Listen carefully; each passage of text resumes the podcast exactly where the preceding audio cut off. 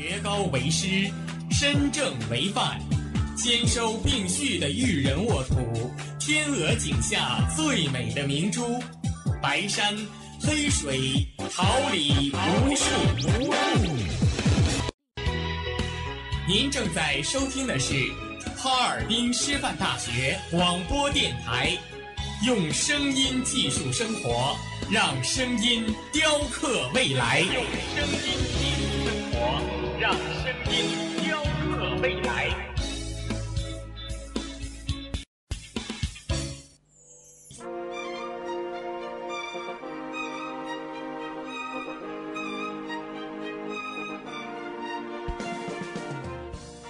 春华秋实，桃李不言。炫动之声，无限精彩。FM 七十六点二。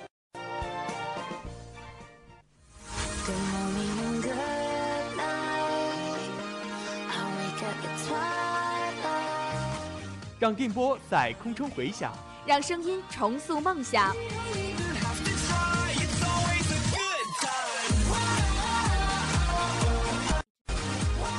在青春的旅途上，用电波打破沉寂。在年少的岁月里，让声音尘封迷茫。我的快乐源泉，我的青春宣言。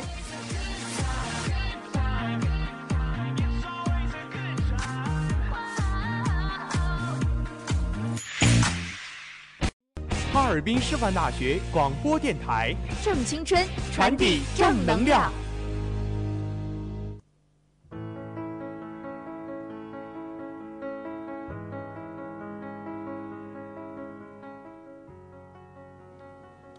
赛场直击，聚焦最新体坛快讯，网罗最热竞技话题，为您播报争分夺秒的赛事。听我讲述运动背后的精彩。这里是调频七十六点二兆赫，哈尔滨师范大学校园广播台，每周三中午为您带来的体育新风尚。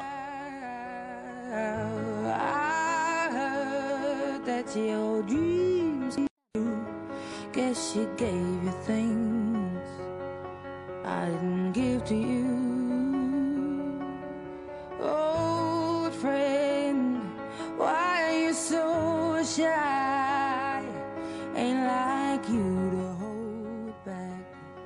Oh, 听众朋友们，今天是二零一八年三月七号，星期三，农历正月二十，欢迎大家的准时相约，我是播音孙斌，感谢大家的准时守候。大家好，我是播音赵静怡，代表直播间里每一位辛勤工作的广播人员，感谢您的准时收听。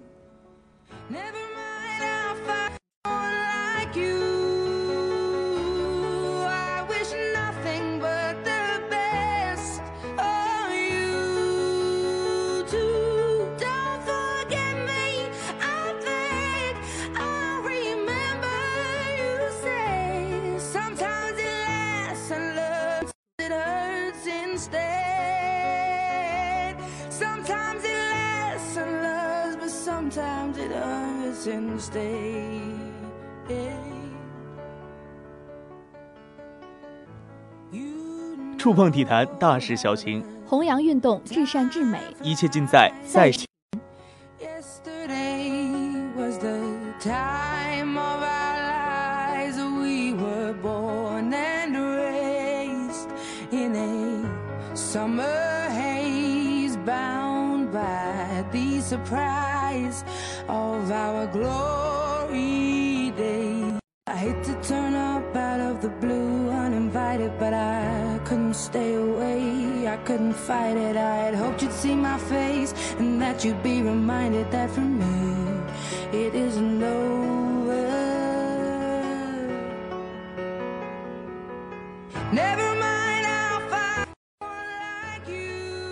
火箭力擒凯尔特人十五连胜，哈登二十六加十成功复仇。北京时间三月四号，火箭主场以一百二十三比一百二十力擒凯尔特人，取得十五连胜。哈登拿到二十六分、七篮板、十助攻，保罗状态一般，只有十五分、七助攻。凭借阿后连续抢断，火箭成功报了上次北岸花园球馆被绿衫军逆转二十六分的一箭之仇。罗齐尔十七分，除了灯泡外，小戈登二十九分，阿里扎二十一分。凯尔特人方面，莫里斯二十一分，门罗十八分，欧文十八分六助攻，霍福德十分六篮板。本场比赛开场后打得难分难解，阿里扎与哈登三分连续命中后，火箭以十七比十三领先。不过随后莫里斯便投中三分，哈登与卡佩拉连线后，登哥再造犯规，两罚全中。随着这波攻势，主队逐渐形势占优。小戈登在首节还剩时两罚全中，二十八比二十。不料最后关头，凯尔特人突然找到感觉，一波十二比二的高潮轰得火箭晕头转向。罗齐尔投中三分，凯尔特人以三十二比三十反超结束首节。绿衫军越战越勇，塔西姆两罚全中，门罗近距离四十二比三十三。小戈登投中三分，塔西姆中距离还以颜色。在形势不利的情况下，火箭倒也沉着。塔克底角接保罗助攻，命中远射，哈登两罚全中。悄然之间，主队将比分追到四十三比四十五。欧文转身投中，完成了二加一。卡佩拉与哈登连线吃底角又中三分后，两队战成五十平。只是在随后的一轮比拼中，又是凯尔特人拿到了优势，霍福德与罗齐尔连连命中。随着霍福德最后关头前抢下篮板，完成二次进攻，半场比分定格在六十四比五十八，凯尔特人继续领先。异地再战，拜恩斯，凯尔特人重新将优势拉到八分。可火箭哪里是省油的灯，一波反扑迅速将差距拉近。小戈登与阿里扎连续投中远射，迫使史蒂文斯请求暂停。暂停过后，莫里斯犯规又口出不逊。被吹技术犯规，哈登与马特运罚球命中，七十六比七十四。之后双方斗得更趋激烈，比分呈现焦灼的态势。三节结束前，内内与门罗连续单挑对手，都收到了相当不错的效果。该节还剩三点八秒，门罗接斯马特边线球，迅速打成两分，帮助开八十九比八十六的比分进入末节。莫里斯与小戈登末节都有亮眼的表现，不过相对而言，显然是身为火箭旧将的莫里斯状态更好。半节时间内，他便投中了三记三分，个人砍下十一分，帮助凯尔特人以一百零八比一百零二继续保持领先，迫使火箭请求暂停。结束前的六分十秒，小戈登弧顶继续投中三分，手感同样滚烫。斯马特两罚全中，哈登抢前前篮板上篮得手。罗齐尔底角投中远射，哈登与阿里扎却连续三分投丢。欧文突袭上篮不中，塔克底角三分命中，一比一，奔袭得手，双方只差一分。霍德福错位单打，哈登得手，阿里扎三分投中后，他又抢断欧文快攻得手，火箭反超了。生死关头，霍福德又出现致命失误，凯尔特人只能犯规。保罗两罚全中后。哈登两罚一中，二百一十七，留给凯尔特人五点七秒的时间。待双方暂停用光后，凯尔特人后场发球，随着斯马特高难度三分不进后，火箭以一百二十三比一百二惊险取胜。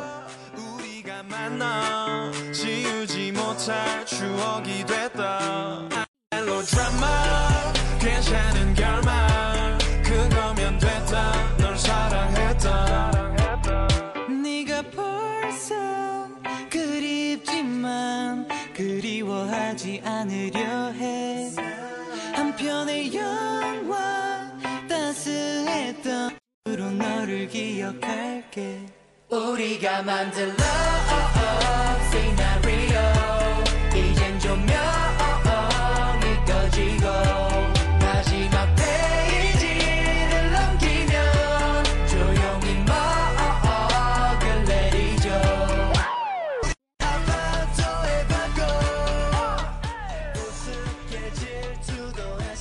室内世锦赛，苏炳添六秒四二摘银，再破六十米亚洲纪录。北京时间三月四号凌晨，在英国伯明翰进行的二零一八年室内田径世界锦标赛结束了男子六十米决赛争夺，苏炳添以六秒四二的成绩获得亚军，并打破亚洲纪录。这是中国男子短距离平跑选手在世界大赛上首次进入前三。美国选手科尔曼以六秒三七获得冠军，并创造赛会纪录。离他自己保持的世界纪录只差了零点零三秒。美国另一选手罗尼贝克以六第三，中国选手谢震业以六秒五二的个人最好成绩获得第四。比赛开始，苏炳添出发，反应时间为零点一六二秒，两位美国选手都是零点一五一秒，三人的起步节奏都非常不错。头十五米就已经确立领先位置，但接下去科尔曼也他从苏炳添和罗尼贝克的夹击下脱身而出，开始领先群雄，而苏炳添和贝克则是为了亚军玩命拼争冲刺，最后科尔曼以六秒三七获得了冠军，虽然没有打破他六秒三四的世界纪录，也创造了极高的新赛会纪录。在和贝克的对战中抢得上风。他以六秒四二的成绩获得亚军，今年第三次创造了亚洲纪录，体现了中国速度。这也是中国田径首次在世界大赛中获得短跑项目的奖牌，创造了新的历史。贝克以六秒四四获得第三名，谢震业也发挥出了很高的水平，他以六秒好成绩获得了第四名。在早先进行的半决赛上，苏炳添第一组出场，他这次速度启动一般，但进入抬头跑过程中。个人能力在该小组非常突出的苏炳添，一下就确立了领先优势。最后五米处，苏炳添明显减速，但也有六秒成绩。谢震业第二组出战，这组科尔曼实力惊人，最后跑出了六秒四五。出发一般的谢震业，途中追赶能力一流，最后以六秒五七确立小组第二位置，进入决赛。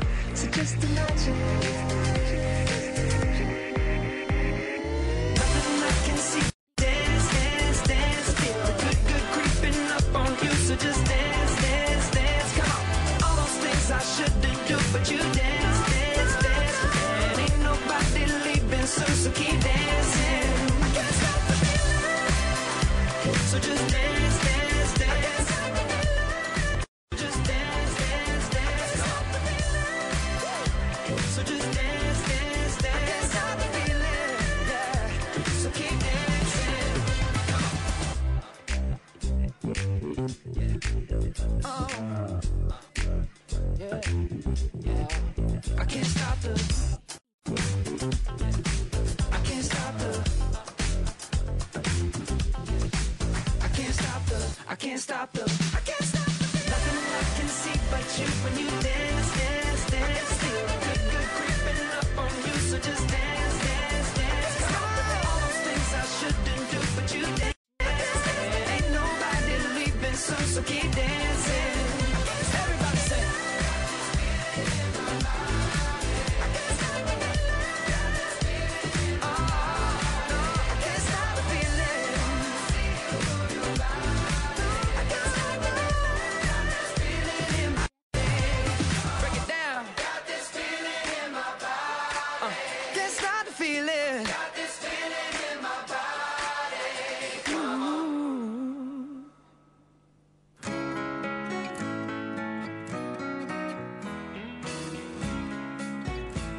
超曼城双杀分领跑。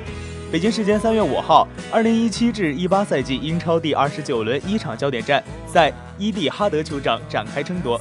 曼城主场一比零力克切尔西，贝纳尔多下半场开场三十五秒进球，曼城三连胜后十八分领跑。切尔西遭遇客场三连败，主场再胜切尔西，完成对蓝军的双杀，报了上赛季被切尔西双杀之仇。在联赛主场，曼城已经十四连胜，势不可挡。切尔西上赛季双杀曼城，但本赛季曾在主场落败。自2009年以来，切尔西从未在客场连胜曼城。双方英超历史交锋41场，切尔胜七平十负，占据上风。其中客场12胜两平六负。双方历史交锋156场，切尔西64胜39平53负，占据上风。拉波尔特和金琴科轮换出场。切尔西也用法布雷加斯和佩德罗轮换出场，控制了比赛。切尔西收缩防守应对，席尔瓦传中，萨内的射门被吕迪格挡出，萨内禁区左侧抢断，阿圭罗横切禁区右肋的射门又被吕迪格封堵，阿圭罗回传，萨内禁区左侧的射门又被封堵，曼城继续施压，德布劳内传球，萨内禁区左侧的射门，萨内连续过人，突入禁区。凌空垫射将球打高。第二十分钟，阿圭罗传球，贝纳尔多禁区右侧的射门稍稍高出。第二十七分钟，德布劳内任意球斜传，萨内禁区左侧小角度射门越过库尔图瓦，但阿斯皮利圭塔在空门前球，曼城继续浪费机会。萨内突破斜传，贝纳尔多禁区右侧十二码处射门离谱偏出。曼城下半场开场三十五秒就取得了领先，阿圭罗传球，席尔瓦禁区左侧传中，贝纳尔多小禁区右侧弹射远角，库尔图瓦封守近角时失去送皮球入网。切尔西首次射门出现在第五十四分钟，小法传球，摩西禁区右侧的射门偏出近角，德布劳内传球。席尔瓦禁区左侧近射被扑出，席尔瓦传球，德布劳内禁区前射门高出，吉鲁和埃莫森替换威廉和佩德罗出场，达尼洛也双双换下阿圭罗和金琴科。切尔西最后十分钟的进攻依旧难以改善，莫拉塔换下阿扎尔，第九十四分钟，德林沃特传球，阿隆索禁区弧边缘凌空抽射偏出，切尔西遭遇客场三连败。曼城以十八分优。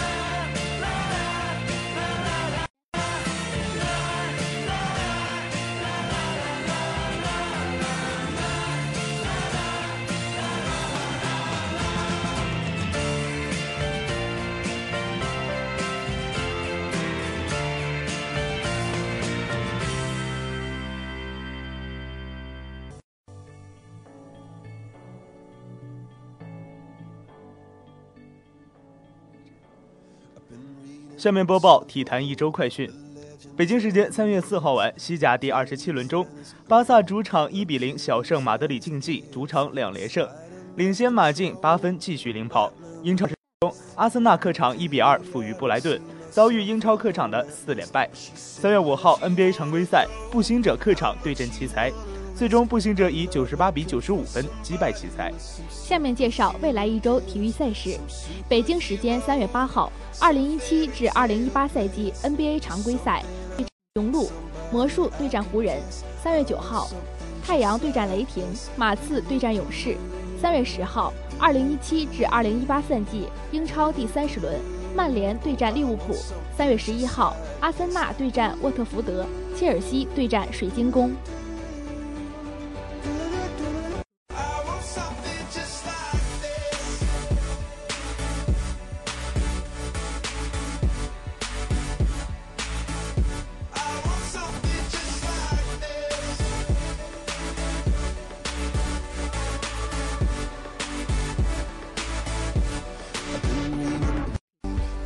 legends and the myths, the testaments they told, the moon and its eclipse, and Superman unrolls the suit before he lived. But I'm not the kind of person that it fits. She said, Where'd you wanna go? How much you? I'm not looking for somebody with some superhuman gifts, some superhero.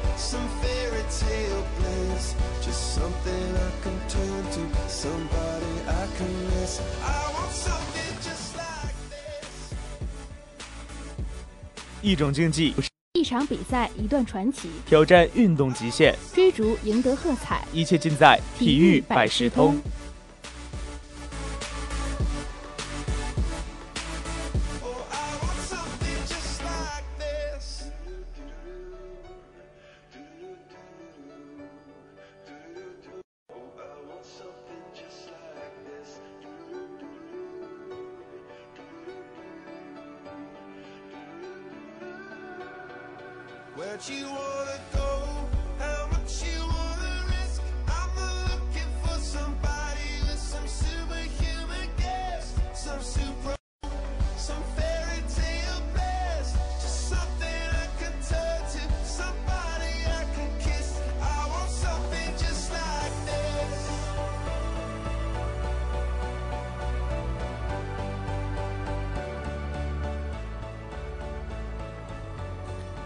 自由自由式滑雪于二十世纪六十年代在美国诞生。当时，美国一批狂热的滑雪爱好者们将高山滑雪与技巧融合在一起，发明了或在雪上或在空中辗转腾挪的新项目。最初，人们称这种惊险刺激的项目为花样滑雪。经过最近几十年的发展，它变成了首次自由式滑雪比赛是由1966年在新罕布夏州举行的。在随后的十年中，很多勇敢者创造出了大量的惊险动作，此项运动也逐步成型。国际滑雪联合会在一九七九年正式承认自由式滑雪项目，并并且在运技巧方面制定了新的规则，以减小此项运动的危险性。首届世界杯自由式滑雪系列赛在一九八零年举行，法国在一九八六年举办了首届世界自由式滑雪冠军赛。自由式滑雪又分为三个小项，包括雪上技巧、空中技巧和雪。在首届世界自由式滑雪冠军赛举行后不久，国际奥林匹克委员会将这一项目列为1988年卡尔加里冬奥会的表演项目。随着世界杯自由式滑雪巡回系列赛的举行，此项运动成长迅速。自由式滑雪项目在卡尔加里冬奥会中获得了成功，国际此项目列入阿尔贝维冬奥会的正式比赛项目。但令自由式滑雪联盟感到沮丧的是，奥委会仅将雪上技巧列为比赛项目，而没有接收空中技巧和雪上芭蕾。在阿尔贝维尔冬奥会中，自由式滑雪取得了巨大的成功，因此国际滑雪联合利勒哈默尔冬奥会组委会敦促国际奥委会将空中技巧列入1994年利勒哈默尔冬奥会比赛项目。在一九九四年冬奥会召开前。国际奥委会终于接收了这个项目。在过去的两届冬奥会中，总共产生了四枚自由式滑雪。今天为止，自由式滑雪雪上芭蕾项目仍然未被纳入冬奥会正式比赛项目。中国早在一九八九年就正式开始了自由式滑雪空中技巧项目。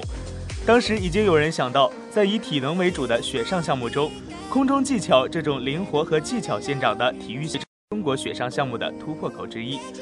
当美国式的狂热遇到了中国式的雅致，谁也没有想到中国运动员以更加灵活的身躯与冷静的头脑，会如此之快地适应了这个项目。在一九九四年，就曾有国际滑雪界的官员对当时的国家体委主任武少祖说：“自由式滑这个项目简直就是为中国人开设的。”当中国的空中技巧开始能够走出世界的时候。它带给人们的是一个又一个的惊喜。可以说，中国雪上项目的突破几乎都是从空中技巧这个项目上得到的。一九九八年长野冬奥会，十六岁的小丁挺身而出，他令人惊艳的一跳将银牌揽入怀中，同时也创造了中国雪上项目的最好成绩。二零零六年都灵冬奥会，韩晓鹏获得了金牌，实现了这一项目冲金的梦想。就这样。中国的自由式滑雪经过了十几年的风，终于在阿尔巴斯、阿尔卑斯山层峦叠嶂之间见到了风雪淘尽后的金牌。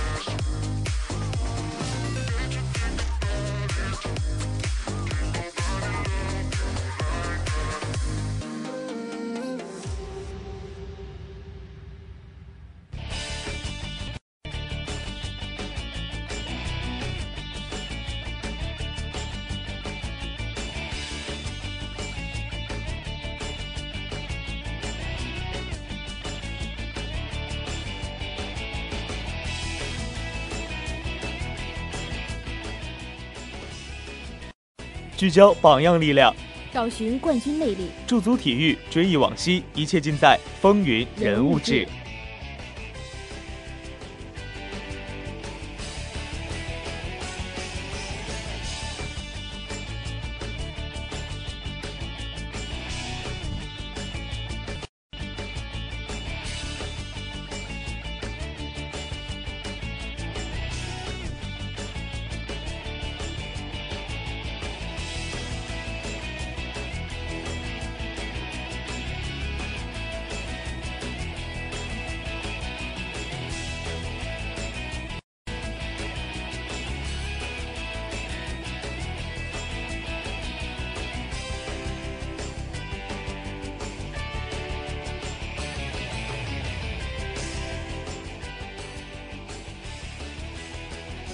为大家介绍一位著名的田径运动员苏炳添。一九八九年八月二十九号出生于广东省中山市，暨南大学二零一三级经济学院国际贸易专业研究生，中国男子短跑运动员。二零一八年二月六号以六秒四三夺得国际田联世界室内巡回赛男子六十米冠军，并刷新了亚洲纪录。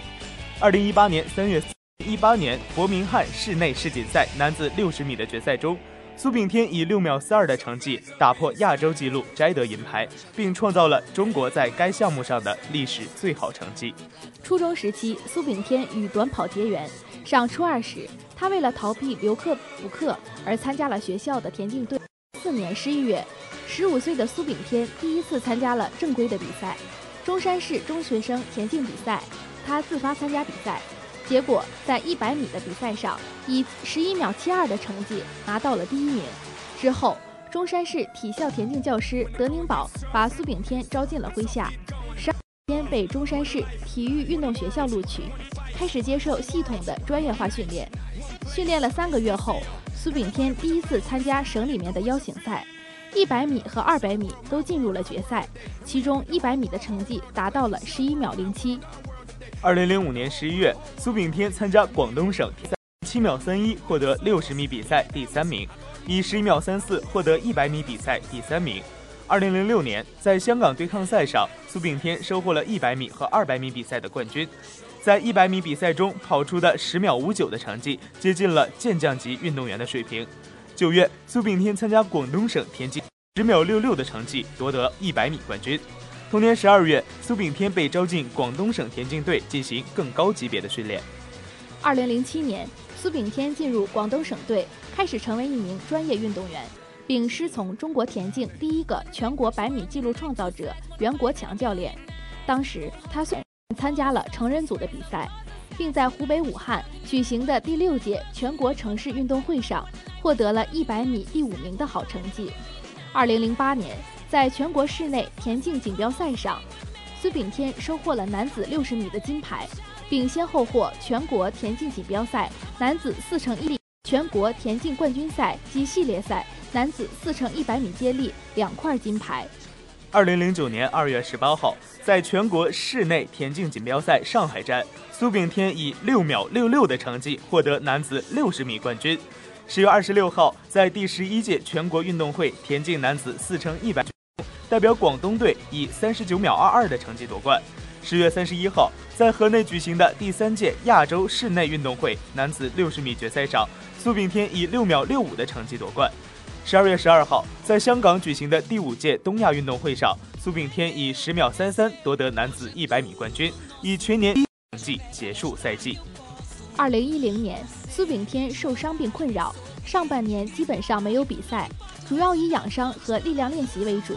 在年底的第十六届广州亚运会男子四乘一百米接力决赛中，苏炳添与陆斌、梁家宏、劳毅组成的中国队以夺得冠军，并刷新全国纪录和亚运会纪录。继一九九零年北京亚运会摘金后，中国接力队时隔二十年再度封王亚洲。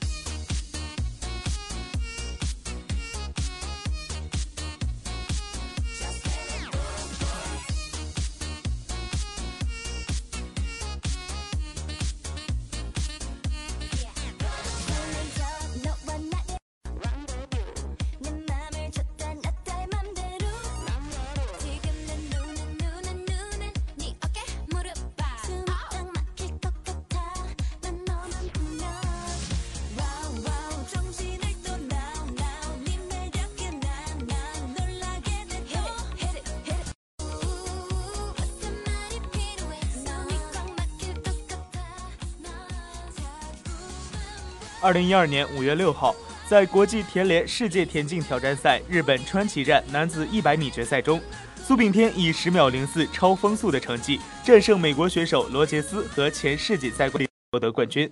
而此次夺冠却是中国队队员首次在男子百米成年组国际比赛中战胜美国选手，可以说意义非凡。八月四号，在伦敦奥运会男子100米决赛中，苏炳添以十秒一九的成绩名列小组第三，晋级半决赛，成为了中国短跑史上第一位晋级半米百决赛的选手。二零一三年五月二十一号，国际田联世界田径挑战赛北京站百米飞人大赛，苏炳添以十秒零六的成绩获得铜牌，刷新个人最好成绩。五月二十九号，全国田径锦标赛田径项目预百米飞人大战在江苏苏州开战，苏炳添在决赛中以十秒十七的成绩率先冲线，第四次问鼎全锦赛男子一百米冠军，并实现了在该项目的三连冠。七月四号，第二十届亚洲田径锦标赛男子一百米飞人大战，凭十秒十七的成绩卫冕，成为中国继郑晨后第二位两获亚锦赛桂冠的百米飞人。二零一四年二月九号。在比利时根特举行的国际田联室内赛六十米比赛，苏炳添以六秒六六获得亚军。三月八号，在波兰索波特举行的世田径锦标赛男子六十米飞人大赛中，苏炳添在预赛和半决赛跑出六秒五八和六秒五七的佳绩，成为第一位杀入世界大赛短跑决赛圈的中国选手，并以六秒五二勇夺第四，打破了由他自己保持的全国纪录。创中国在室内世锦赛短跑项目九月二十八号晚，在仁川亚运会的田径赛场上，备受关注的男子百米飞人大赛战罢，苏炳添以十秒一零为中国队获得男子一百米亚军。之后的几年里，苏炳添不断的突破自己。二零一八年二月四号，在国际田联世界室内德国卡尔斯鲁厄站上。苏炳添在男子六十米项目中以六秒四七的成绩夺冠，创造了新的亚洲纪录。二月六号，国际田联世界室内巡回赛杜塞尔多夫站，中国选手苏炳添以六秒四三的成绩夺得男子六十米比赛冠军，并第二次纪录。二月二十六号，在英国格拉斯哥二零一八年国际田联世界室内巡回赛最终站比赛上。苏炳添跑出了六秒五十的成绩，获得了男子六十米冠军，并以四战全胜的成绩拿到世界室内巡回赛男子六十米总冠军。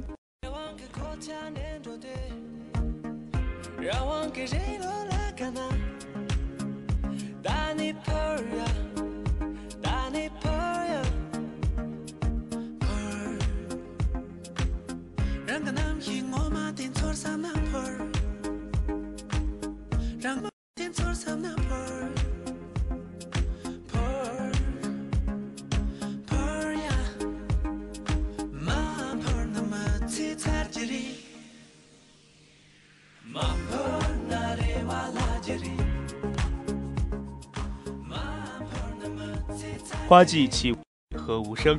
静聆绿芽心，舒展花蕾情。奏青春之曲，听青年之声，舞木叶之步，燃热血之火。青年的心声，我们一起聆听；时代的心声，你我共同发现。青年至上，正能量，我们在发声，让我们共同走进之声。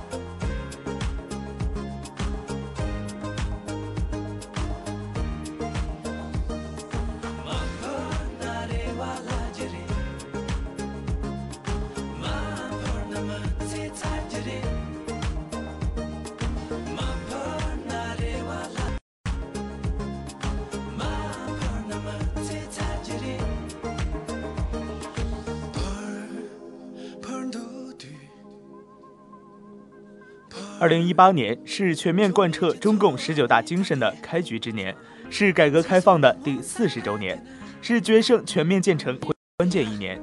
是两个一百年奋斗目标、历史交汇期的关键一年。习近平总书记在十九大报告中指出：“青年兴则国家兴，青年强则国家强。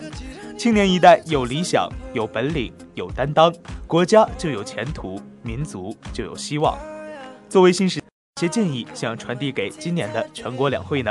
来说说你的心里话。风雪中维护道路畅通的交警，节日期间驻守边疆的战士，为孩子们播撒智慧种子的教师，救死扶伤的医生。风里来雨里去的外卖小哥，每个不曾辜负朝阳的人都值得。你身边有哪些坚守岗位的普通人？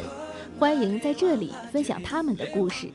这一年，你是否也在为未来不懈努力？你收获了什么？全国政协十三届一次会议三月二号下午在人民大会堂召开新闻发布会，大会新闻发言人王国庆宣布。十三届一次会议将于三月三号下午三点在人民大会堂开幕，三月十五号上午闭幕。随着政协会议的开幕，二零一八年全国两会的大幕就正式拉开了。那么，政协大会是什么呢？主要议程又有哪些呢？今年政协大会有哪些新的看点呢？你都了解过吗？有多少小伙伴即将在一八年或一九年毕业？走在人生的十字路口，我们都面临着将影响我们一生的抉择。在这个关键时刻，你觉得国家出台什么样的政策将对现今的你是最有利的呢？是提出有利的择业政策，还是毕业生优惠，还是延长毕业生择业期呢？欢迎小伙伴踊跃提出宝贵的意见与建议，说不定下一个两会代表就是你。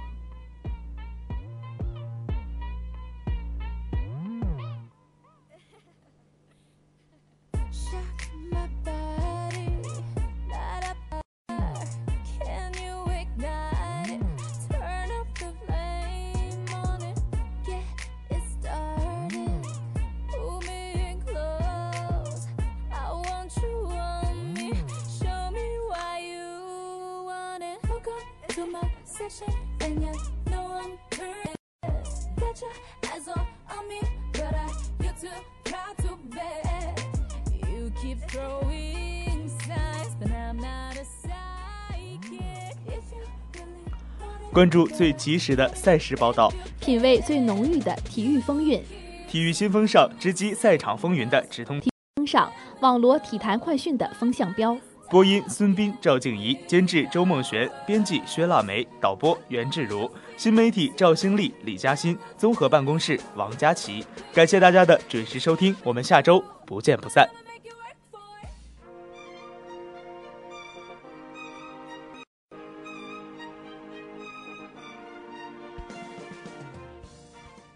秋实，桃李不言。炫动之声，无限精彩。FM 七十六点二。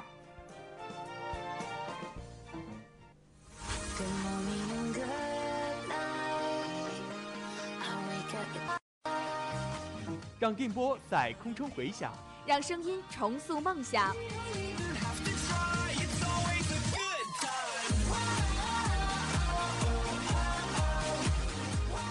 在青春的旅途上，用电波打破沉寂。在年少的岁月里，让声音尘封迷茫。全我的青春宣言。